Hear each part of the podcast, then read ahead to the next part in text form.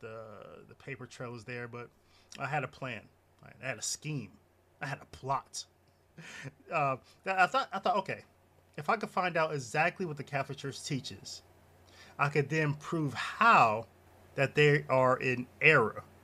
That although they can historically connect themselves through the bishops and the churches back to the apostles, because they are in error theologically, because they were in heresy, they can then therefore not claim to be the true church, right? That was my plan, right?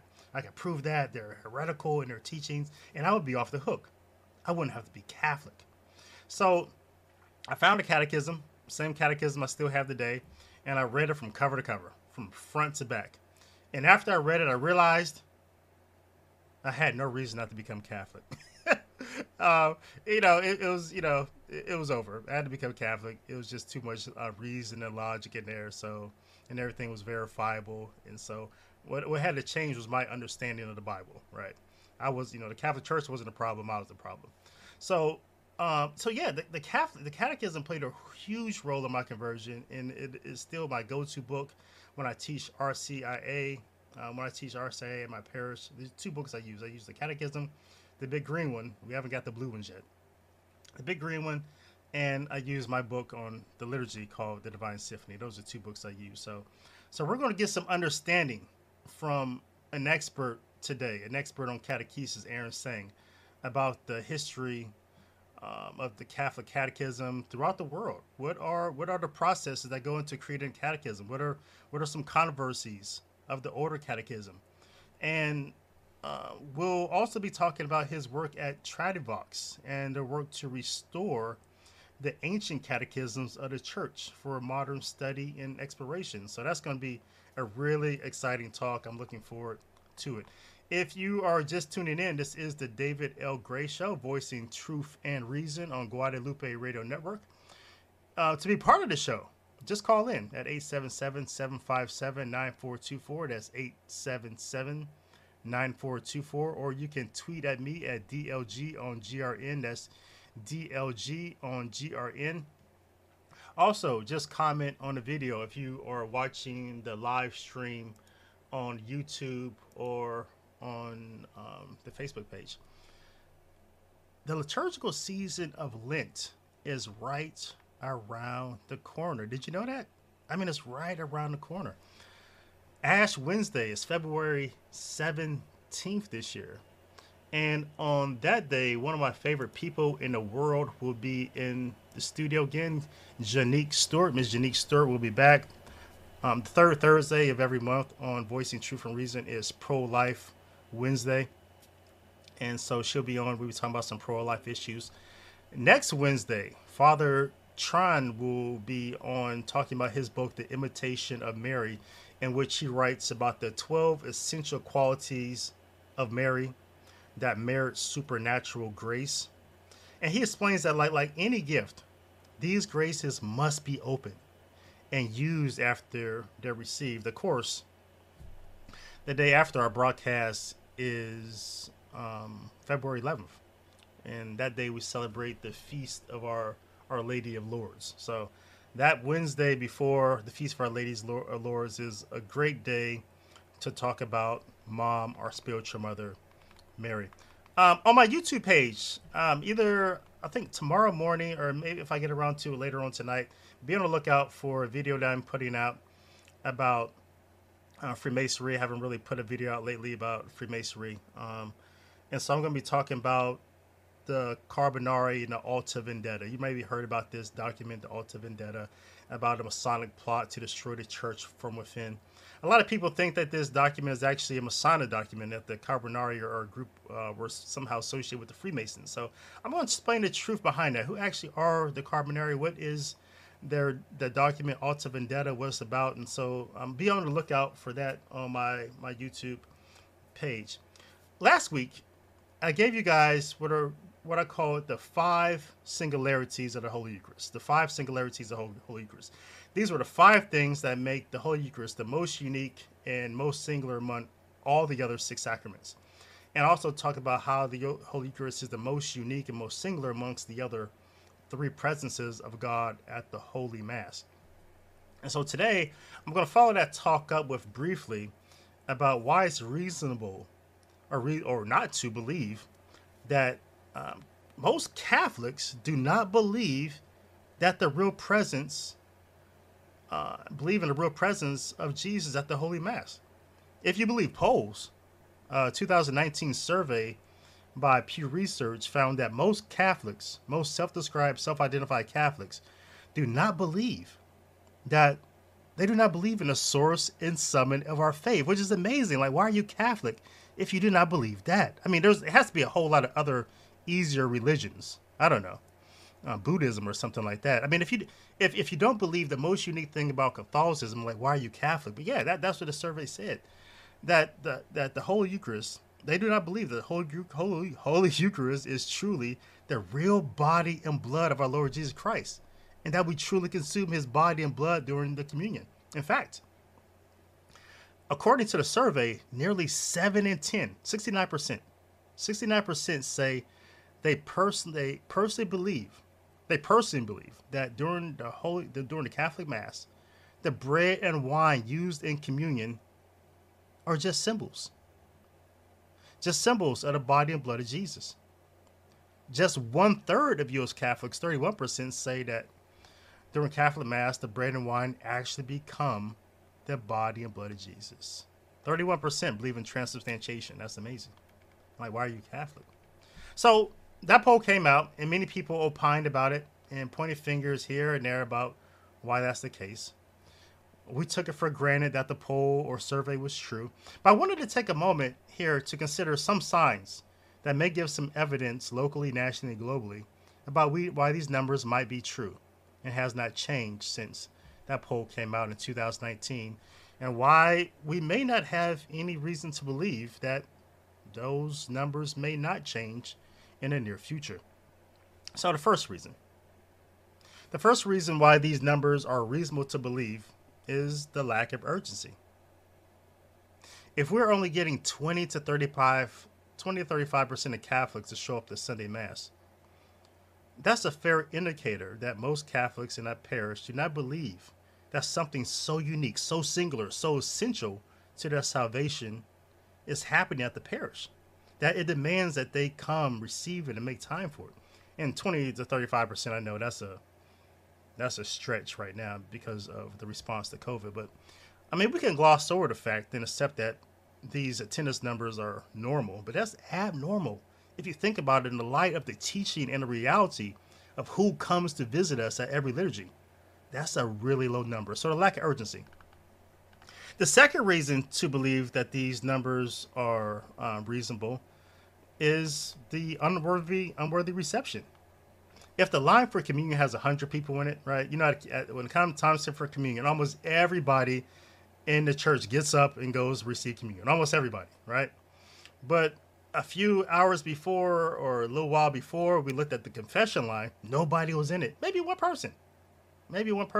So I think that's another indicator that, well, it's two things are going on there, right? Either everyone is holy, everyone is a saint, no one is sinning, or a lot of people in a communion line may not actually believe that the host is God, because they would not harm themselves in that way and cause damage to their soul by receiving him unworthily.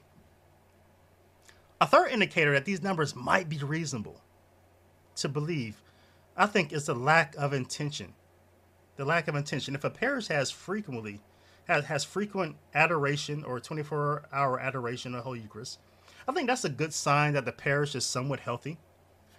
But if the adoration coordinator cannot get more than just the usual suspects to show up and spend time with God, I think that's another sign that the parishioners may not actually believe that the Holy Eucharist is truly Jesus, because who would not go out of their way just to spend a few minutes with Jesus, to go sit at his feet for just a moment? So those are just the three quick reasons why I think it's reasonable to believe the Pew Research numbers are valid. Now, as for why we should not expect for those numbers to change anytime soon, here are some quick reasons. And I'll come back next week and we'll talk some more about some reasons to hope that they may change, okay? But for now, here are some reasons why, some quick reasons why we may not expect for them to change. Well, the first reason that the numbers may not change anytime soon is because of detached homilies. detached homilies. For some reason, most pastors do not craft their homilies in a way to excite people about what's about to happen next. They don't craft their homilies in a way to get people excited. They don't tease them. There's no liturgical foreplay. They do not pump you up about what's about to happen next. The homily could be like a pep rally for the Holy Eucharist. It's time to get ready. Let's go. But too often, the homily is either a stand-up comedy routine or a political stump speech. The homilies are detached from the greatest thing in a universe that is about to happen. So if a priest is acting like nothing is important about to happen, why would we think something extraordinary is about to happen? The homily may be good. It may be delivered well. It may be about a topic of importance, but as I say about all theology, any theology that does not connect to the source and summit of our faith is like straw. It's pointless. It's a waste of time. There's a saying that we have in Dominican spirituality that's attributed to St. Dominic that says we must only either speak to God or about God. Anything else is pointless. The second reason why there may not be any change in these percentages is just the cost of scandal. If people see politicians who work against what the Catholic Church believes receives the Holy Communion, and then we are told that abortion is a grave sin, homosexual acts are grave sin, and that people who promote other evils and other intrinsic evils like euthanasia should not receive the Holy Communion, why would we believe? But then we see these most powerful people in government receive Holy Communion. Why would we believe that it's actually Jesus? Nothing damages some people's faith faster than hypocrisy and duplicity. Here's the last reason. The third reason why we may not see any change in these percentages is because of lack of reverence. When priests and people treat the Holy Eucharist flippantly, irreverently, dropping Jesus without any care, being very casual in distributing Jesus, just very casual, as the way we might eat or share popcorn. Why would anyone believe that it is actually a person being handled? People have more care for the way they treat their pet animal than the way they handle Jesus at the Mass. And that is why people will be quick to say that dogs are people too, but will not hesitate. That they will hesitate to say that the Holy Eucharist is Jesus too. So we have a lot of work today, a lot of work to do today and moving forward, and we need to get to it. If you are just tuning in, this is the David L. Gray Show on Guadalupe Radio Network, voicing truth and reason. To be part of the show, you can call in at 877-757-9424. Again, that's 877-757-9424.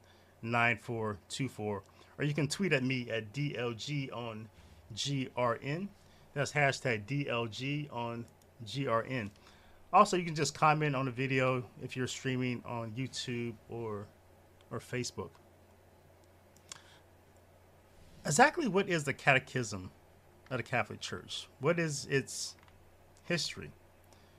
There's a common misunderstanding in this modern age that every paragraph of the Catholic Catechism belongs to the body of infallible or dogmatic documents of the Catholic Church. To help us understand the history and purpose of the Catholic Catechism better, who's going to help us understand this whole thing better, its history, what it's for, is Mr. Aaron Seng, who is the founder and president of Tradivox. His best-known work is the international acclaimed Catholic Catechism Index, which was a monumental project under the advisement of Bishop Athanasius Schneider. Its purpose is to restore the long-lost tradition of catechisms to a worldwide audience. Aaron holds a Bachelor's of Arts degree and a master's degree in theology and catechesis from Franciscan University of Steubenville, a place that I love dearly and spent some time at myself. And he has worked as a theology teacher and a diocesan director and healthcare mission leader. In addition to being a sought-after speaker and author, his articles have appeared in publications both academic and popular. Quite impressive. Welcome on to Voicing Truth and Reason, Aaron. Hey, thank you there, David. Good to be on with you. Yeah, definitely. So, real quick, if you're listening on radio, you know you can't see me, but I'm showing Aaron some things I have here. So, Aaron, I have a St. Joseph Catechism here. I have a compendium of the Catechism of the Catholic Church here. I have a book by John A. Hardin, a Jesuit, called The Catholic Catechism, a contemporary catechism on the teachings of the Catholic Church here. I have a big red book here. It's called the United States Catechism for Adults. And I have the Green Catechism. So what's going on here? Why do I have all these different books that call themselves catechisms? Well, you're very heavily equipped over there, it looks like. Oh, it's great. Great. Yeah, the I guess to maybe zoom out and zoom in a little bit on just a brief kind of overview of what a catechism is, if that might be helpful. Yeah, definitely. We could look at defining our terms maybe first, a very scholastic approach. The modern sense of the word catechism would be, yes, this kind of a written document, a single text, concisely, systematically presenting the revealed truths of faith. We hear catechism, we usually think book nowadays. The former use, though, the term was a lot broader. It's really the Latin base being doctrina, or just teaching generally. It could be an active noun also. And then the root of the word itself is the Greek katekine, which is more like an echoing or a resounding sound. So the emphasis here is always on oral communication. This is one of the reasons that a lot of the St. Joseph's there and a lot of catechisms are going to be a Q&A format. There's typically this emphasis on oral instruction and repetition. So, but we have this kind of simple, basic instruction in the truths of salvation really as early as Pentecost, I mean, Acts chapter 2, all the way to the present day. But if we look at narrowing kind of our focus of the term to this monumental aspect of what's called the monuments tradition, this external artifact of some kind that contains a teaching in Catholic doctrine. That's a little bit narrower. We'd have to include there, though, the Didache, writings of many of the Church Fathers, as well as stained glass windows. I mean, these are catechism of faith, baptismal fonts, a lot of church architecture. Popular miracle plays, virtue dramas. This was a kind of a five-star entertainment for especially the Middle Ages. So we narrow ourselves, a little further down to that current sense of the term, as just like you've got there on your shelf, a single written document that bears the approbation of a bishop, usually one or more, and then it concisely, systematically presents truths of the faith. That's usually where we kind of focus in today, is that sense of a catechism, a book. And I've got to say too, it's not a 16th century Protestant invention. I've done a couple of radio spots recently, and that comes up now and again. It's like, well, wasn't this kind of a Protestant thing? Like maybe Luther invented it, and then Catholics had to kind of catch up, like this Counter-Reformation, effort. But no, yeah, the history doesn't bear that out. The genre of catechism, certainly it exploded in popularity in the 1500s, not only given the Protestant revolt, but also, and maybe even especially, the introduction of more efficient mechanized print at the time. So the reality is there are many Catholic catechisms for centuries prior to this, especially after Lateran IV. That's probably the best bookend for the genre. Lateran IV, Ecumenical Council, 1215, and you get really in that council. There's a call for the annual duty, so Catholics to reminding them, at least once a year, come and be fully confessed of your sins. Part of that entails this kind of focused instruction in the truths of the faith, and so really from there you get this beginning kind of growing this genre of, especially for priests, what's kind of a small rote manual that I can both help my parishioners to prepare for confession, and in that the same course of instruction do this kind of explaining the basic truths of the faith. Again, revisiting some of that, what some today might call adult faith formation. There's these little beginning of these manuals for priests. So Lateran IV, 1215 is probably the best early bookend, and there are several, of course, for the subsequent centuries, well even before Luther is born. So that's maybe a good snapshot of the genre. If you kind of begin at Lateran IV, 1215, you get a big jump, of course, in those texts at Trent and after Trent, especially after the Catechism of Trent, the 1566,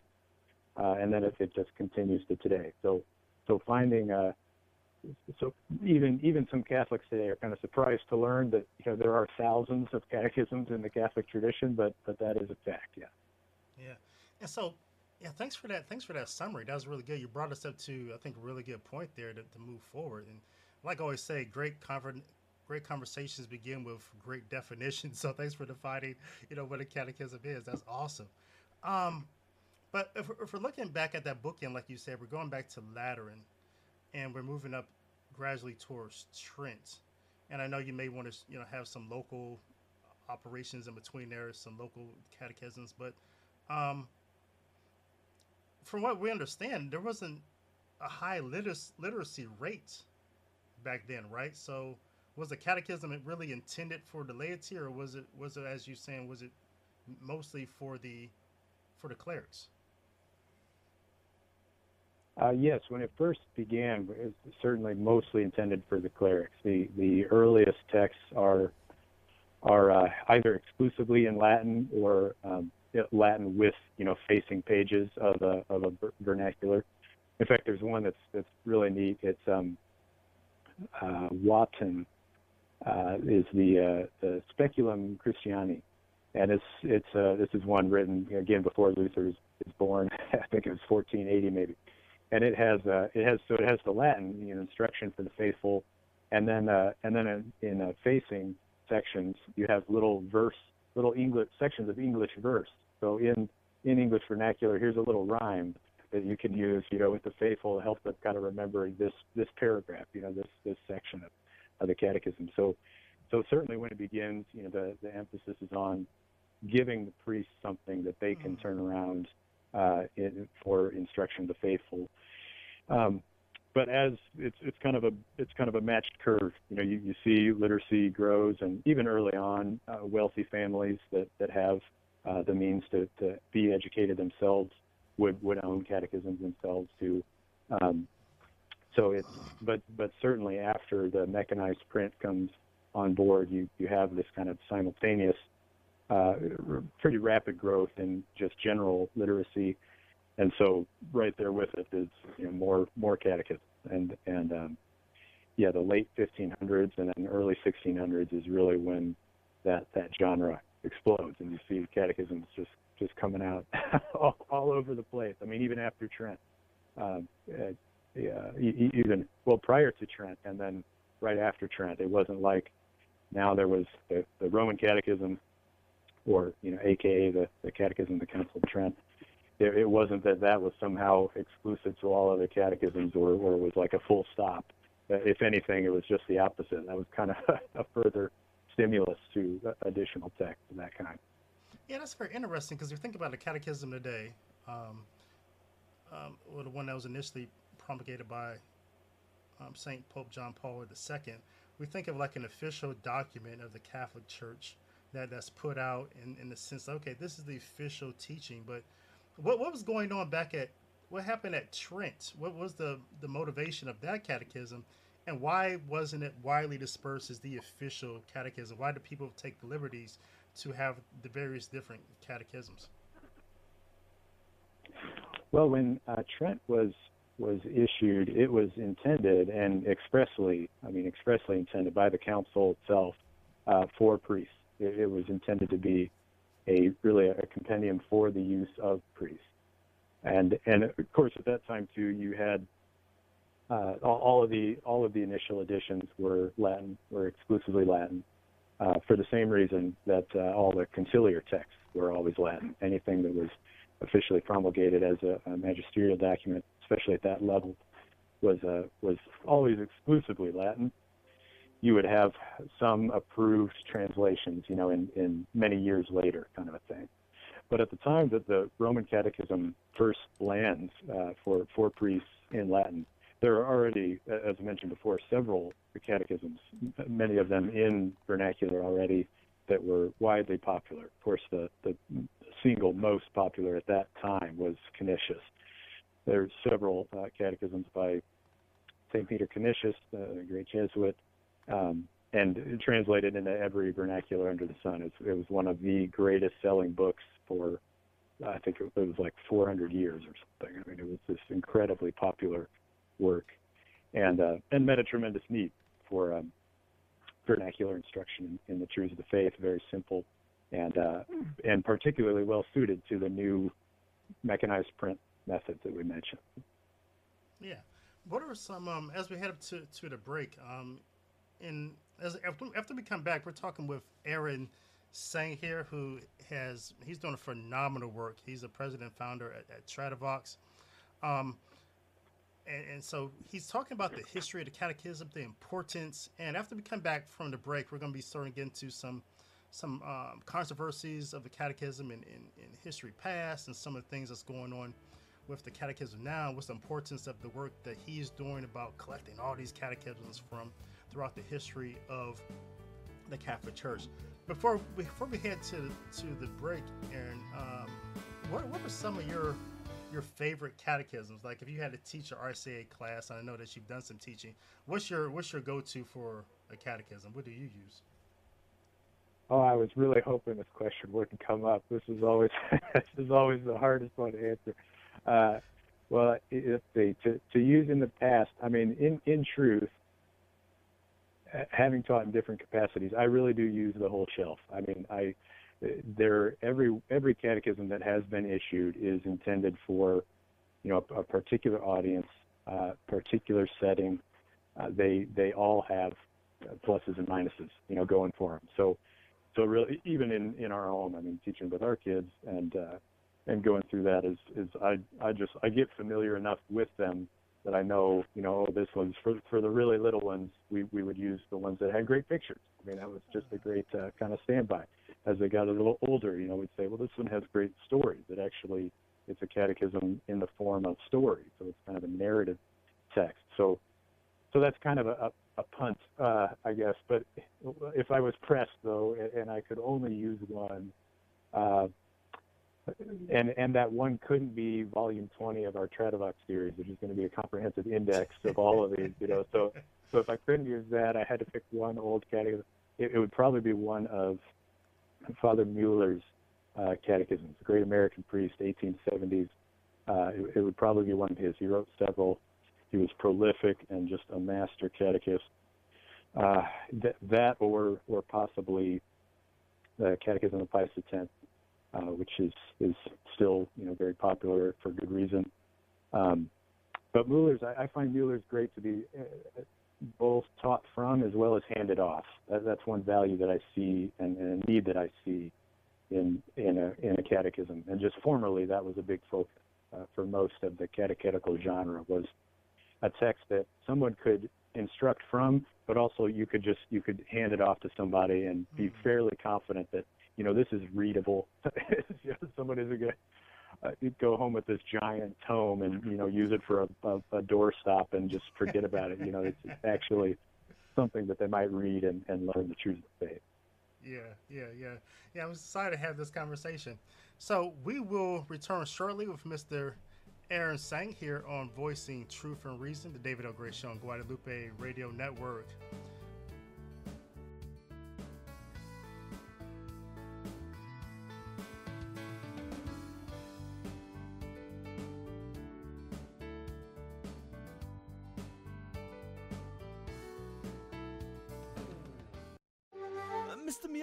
I heard that the GRN is raffling off a 2021 Mercedes-Benz GLA 250. Miyagi loves support Catholic radio on GRN.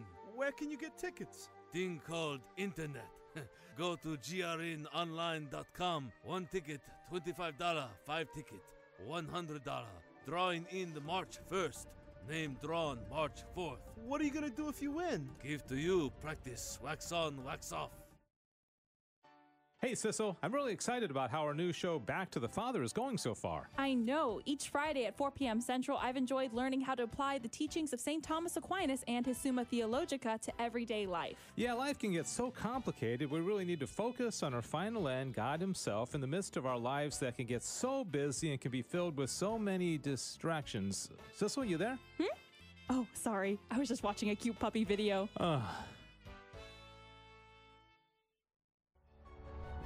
The universe is filled with order from top to bottom. And it's a beautiful order. And not only is it beautiful, it's an order that we can actually comprehend.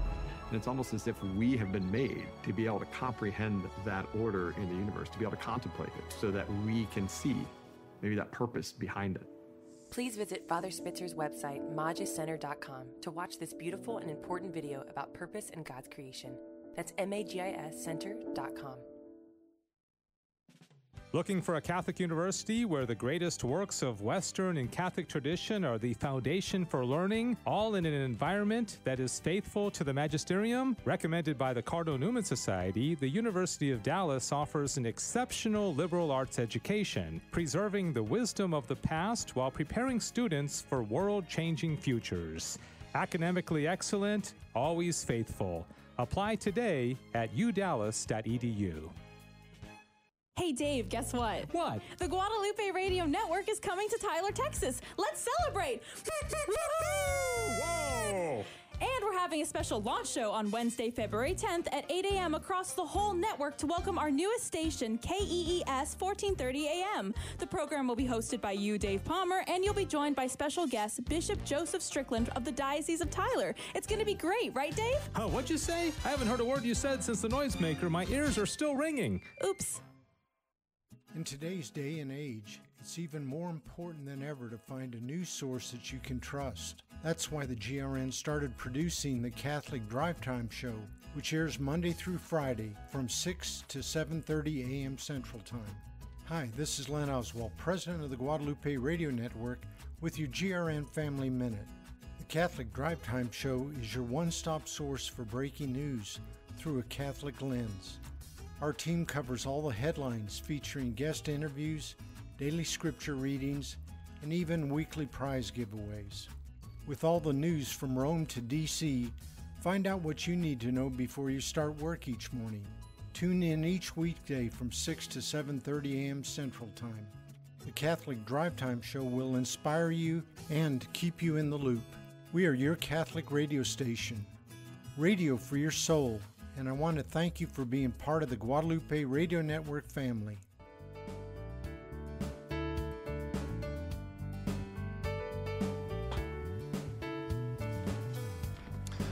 Welcome back into the David L. Gray Show, Voicing Truth and Reason on Guadalupe Radio Network. If you want to be part of the show, just call in at 877-757-9424. Again, that's 877-757-9424. And we're talking with Aaron Seng, who is the president and founder over at Tradivox. He has an exciting project. I mean, he's putting together. It's been so, you know, we usually think of catechism as like that big green book that we have, but or we may think of the Catechism of Trent or the Baltimore Catechism. But catechisms have a rich history. There's been, he said, hundreds of them throughout the centuries, local, national. So it's really an exciting talk. Participate in it if you would like. Aaron, well, before we went to the break, you were telling us about some of your favorite catechisms. But what's exciting about the project that you're doing now? Because you're having exposure to so many catechisms that's been part of our tradition. What's exciting about discovering these? Well, I'm kind of a bookworm, so it's just exciting to be have an excuse to look at some old books, right? But on top of that, I think the most exciting part for our team as a whole, we're about, I guess, almost 60 now, several different countries that have been working on this over the last several years.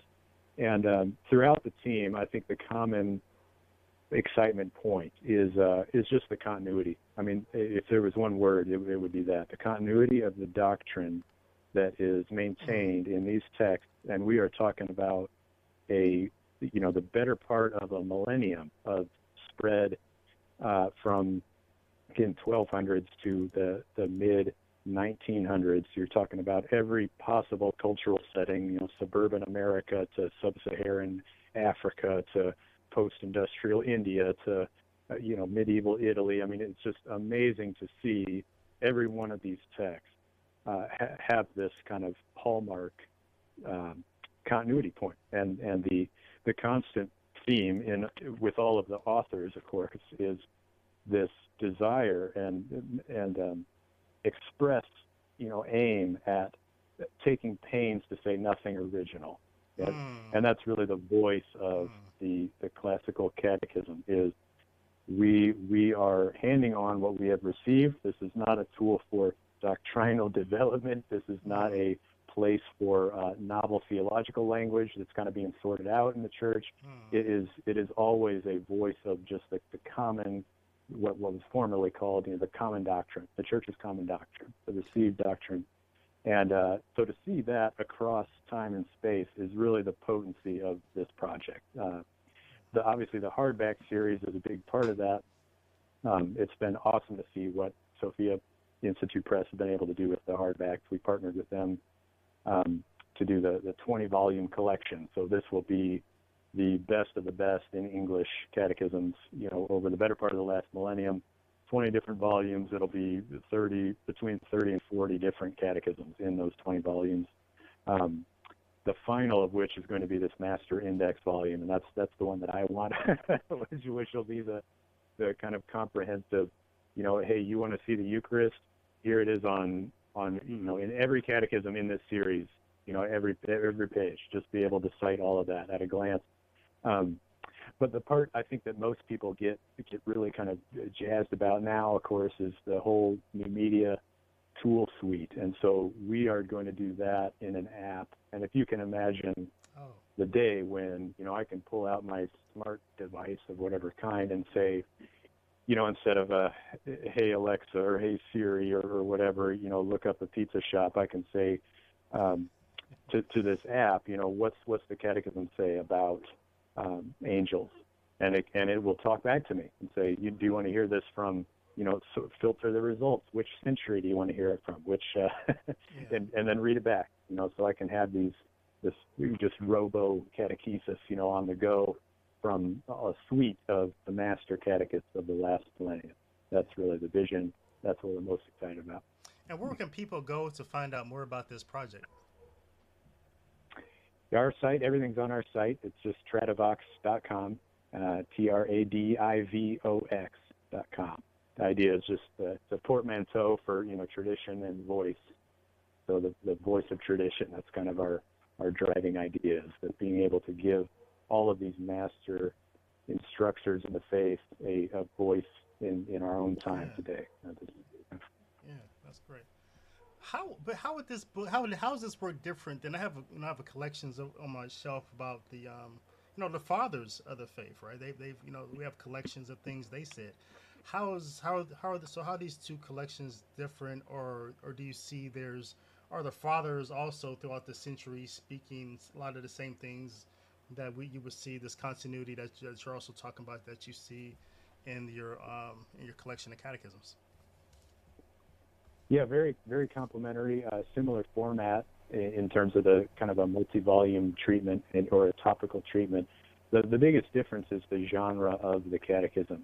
So every catechism in its own time was really thought of as basically a Google for Catholic doctrine. You know, so this idea that let's take the works of the fathers, the interpretation of Scripture, just all of this kind of content.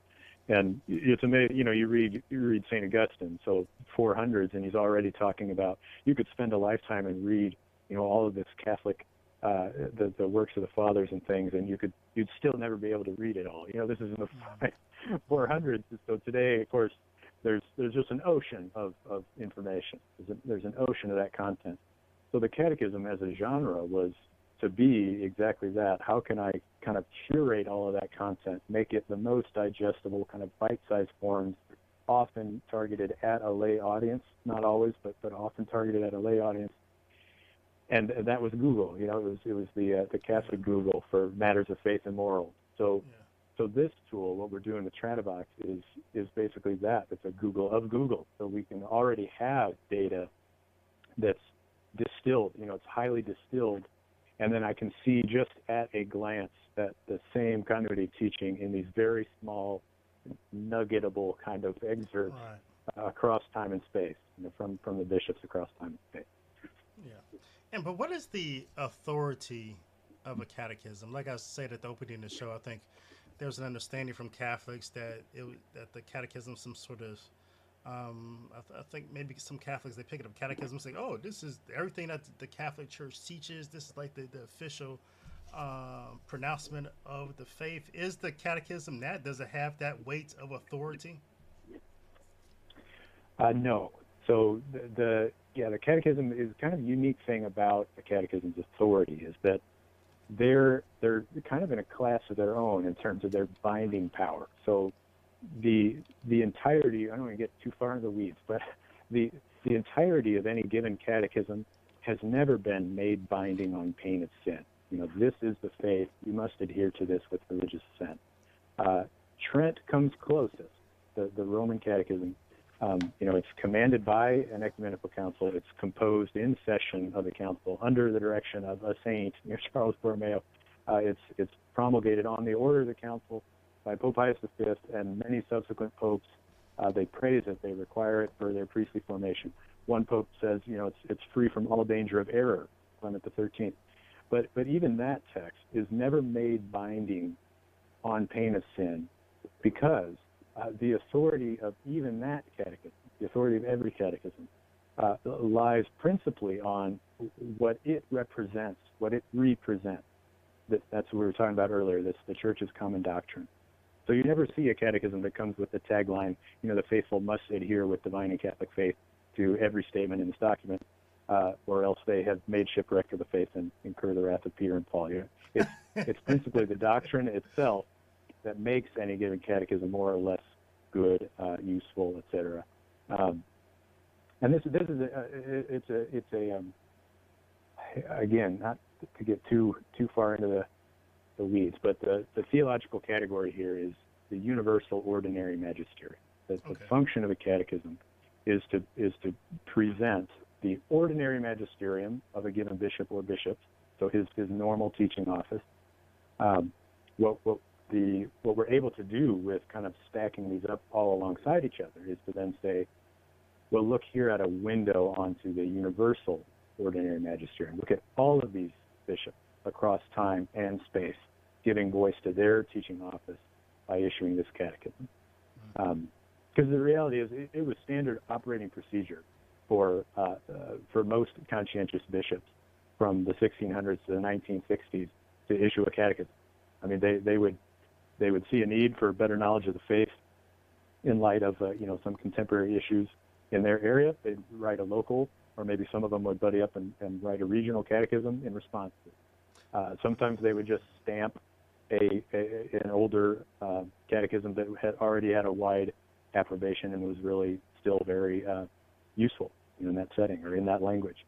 But this was pretty standard stuff back when. So that's part of why we have so many of them, and that's where the beauty of being able to trace that continuity of doctrine across all these texts is so profound. That's also why we hear a lot from folks today. I mean, it's very sad, but there's a lot of confusion today in the church, and we get write-ins from folks that only read Volume 1 of our catechism, which it's a couple of catechisms from the 1500s, Volume 1 of the Tradivox series. And we get people calling in, writing in, I've never heard this. I've been to Catholic school my whole life. Do we still believe this? Is this actually what is Catholic doctrine? You know, because I've never heard this. And here you've got grade schoolers were dying for this at the time that catechism was written.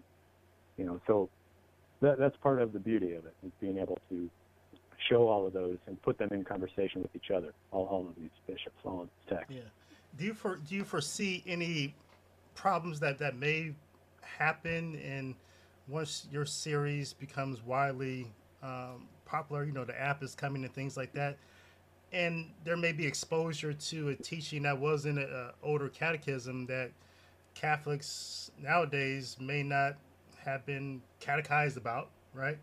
How does that impact the church today, this exposure to the old faith? Yeah, it's a great question, and we're very excited about that. When we first began the work, we really envisioned it as kind of a scholarly enterprise. It wouldn't really have a wide popular appeal. And when we approached His Excellency Bishop Schneider to kind of take the episcopal advisement of the whole project, he really encouraged us to have that focus, kind of to get this content out more widely for the faithful at this kind of popular level. And we're so grateful that His Excellency had that thought, because we have been inundated. I mean, I never would have imagined the kind of response that this project has gotten. We regularly get input from, I mean, all over the world. We get responses in broken English asking, you know, when are you going to have it in Portuguese? When are you going to have it in French? You know, that's a very big hunger for this in the midst of a very confusing period, frankly. And a lot of Catholics recognizing, you know, they've been poorly catechized. And even those that have maybe a contemporary catechism, of course, the whole death penalty update, you know, in 2018, and that threw a lot of people for a loop. So what does it mean when we can update a catechism at the stroke of a pen, and suddenly something that yesterday was always and everywhere approved is now inadmissible? What does that mean? You know, so we get that kind of feedback all the time. So being able to see the Church's common doctrine in this concert, this kind of symphony of voices over time, it does. It creates a great conversation piece of, well, what am I to make now of what maybe what Father just said in his homily? I mean, is that true? Or what I learned in CCD. I mean, there are many points that I think that's part of why we have a number of bishops, and cardinals too, that have endorsed this project, is that they see the need. I mean, they see the need for a catechesis that is able to demonstrate its continuity with the Church's tradition. And golly, we could get in any number of particular issues. You mentioned controversies, but there are any number of particular doctrinal points that we get people specifically raising, like, I was taught the exact opposite of this in my school. What does that mean? Yeah, it's so that's a question for your bishop. Yeah. See, I think that's what, obviously the beauty of faith. I mean, is one of the main reasons why I became Catholic, because I saw that continuity of the faith down through the centuries. And aside from the Holy Eucharist, of course, that's the reason why I'm Catholic. But just that continuity of just the old faith passed down from generation to generation is very attractive and beautiful. Why wouldn't you want to belong to a faith that holds fast to that? I like your point earlier. You talked about the catechism isn't really a place for the development of doctrine between, you know, councils and how that's all fleshed out between theologians and eventually by the episcopacy. And so I like that point. I think there is obviously some confusion around paragraph 2267 concerning the death penalty and how that's being developed and how it was inserted at that moment. But have there been any other controversies over the history with things in being put into these catechisms? And by the way, we're speaking with Aaron Seng here. Aaron is the president and founder of Tradivox. He's performing the work along with Bishop Athanasius Schneider to collect all these different catechisms that in different languages that have been published throughout the world across the span of the last 2,000 years at the Catholic Church. And so it's an exciting project. And so he's here talking with us on Voicing Truth and Reason and Guadalupe Radio Network. So were there any other controversies in the past, Aaron? Well, there's certainly been a lot since the Second Vatican Council. And there are a few instances in past centuries of a catechism trying to get past the censors and get into print with some kind of error in it, some kind of manifest error in it. There are less than five that I'm aware of, that I know of any scholar who is aware of, that actually make it into print and then are later censored by the Holy See, especially in the Jansenist period. So you would get some that would have some kind of Jansenist errors or Gallicanist errors. You know, it's always those French, right? And the Germans. There'd be some catechism that would, yes, right. Well, they came later. That was more problem later. But yes, some would make it. They would make it past the local censor, and have some kind of an error in it.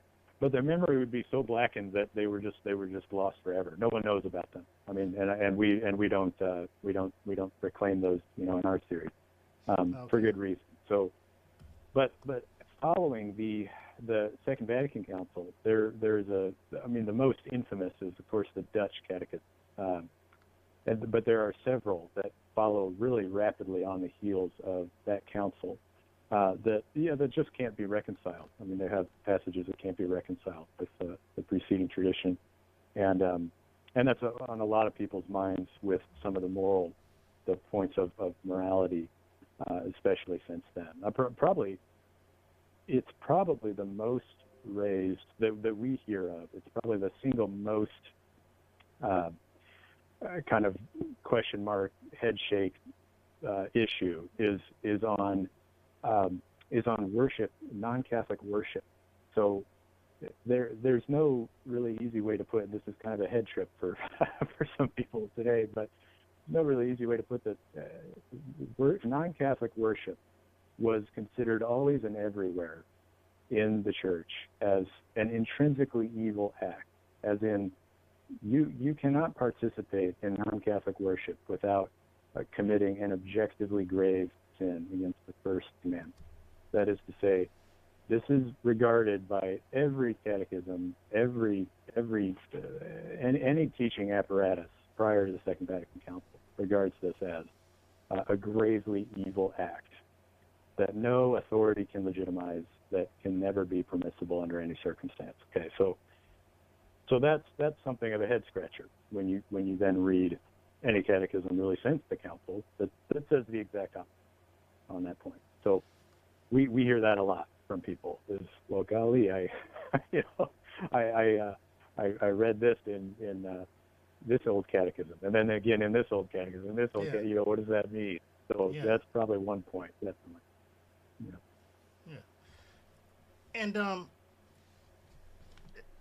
as far as the catechisms that have been published, had there been any interesting catechisms published just by religious orders? Have the Franciscans or the Jesuits ever came out with their own catechism? Have you seen? Well, there are many written by religious. There to my knowledge none that are kind of that were ever kind of presented as the catechism of this order. There are many.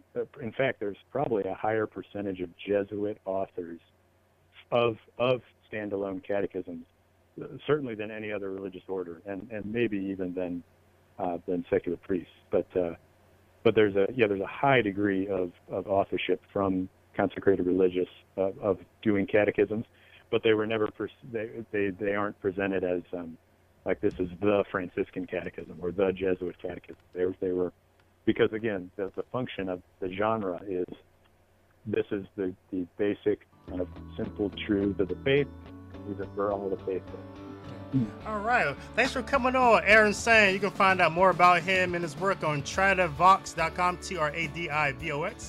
And this is the David L. Gray Show on Guadalupe Radio Network. So I'll be back next week, same time, same place. And I look forward to conversing with you again.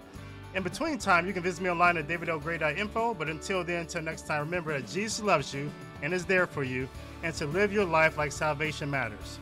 And may the abundance of our Lord's blessings and graces and favors fall upon you and yours. Thank you.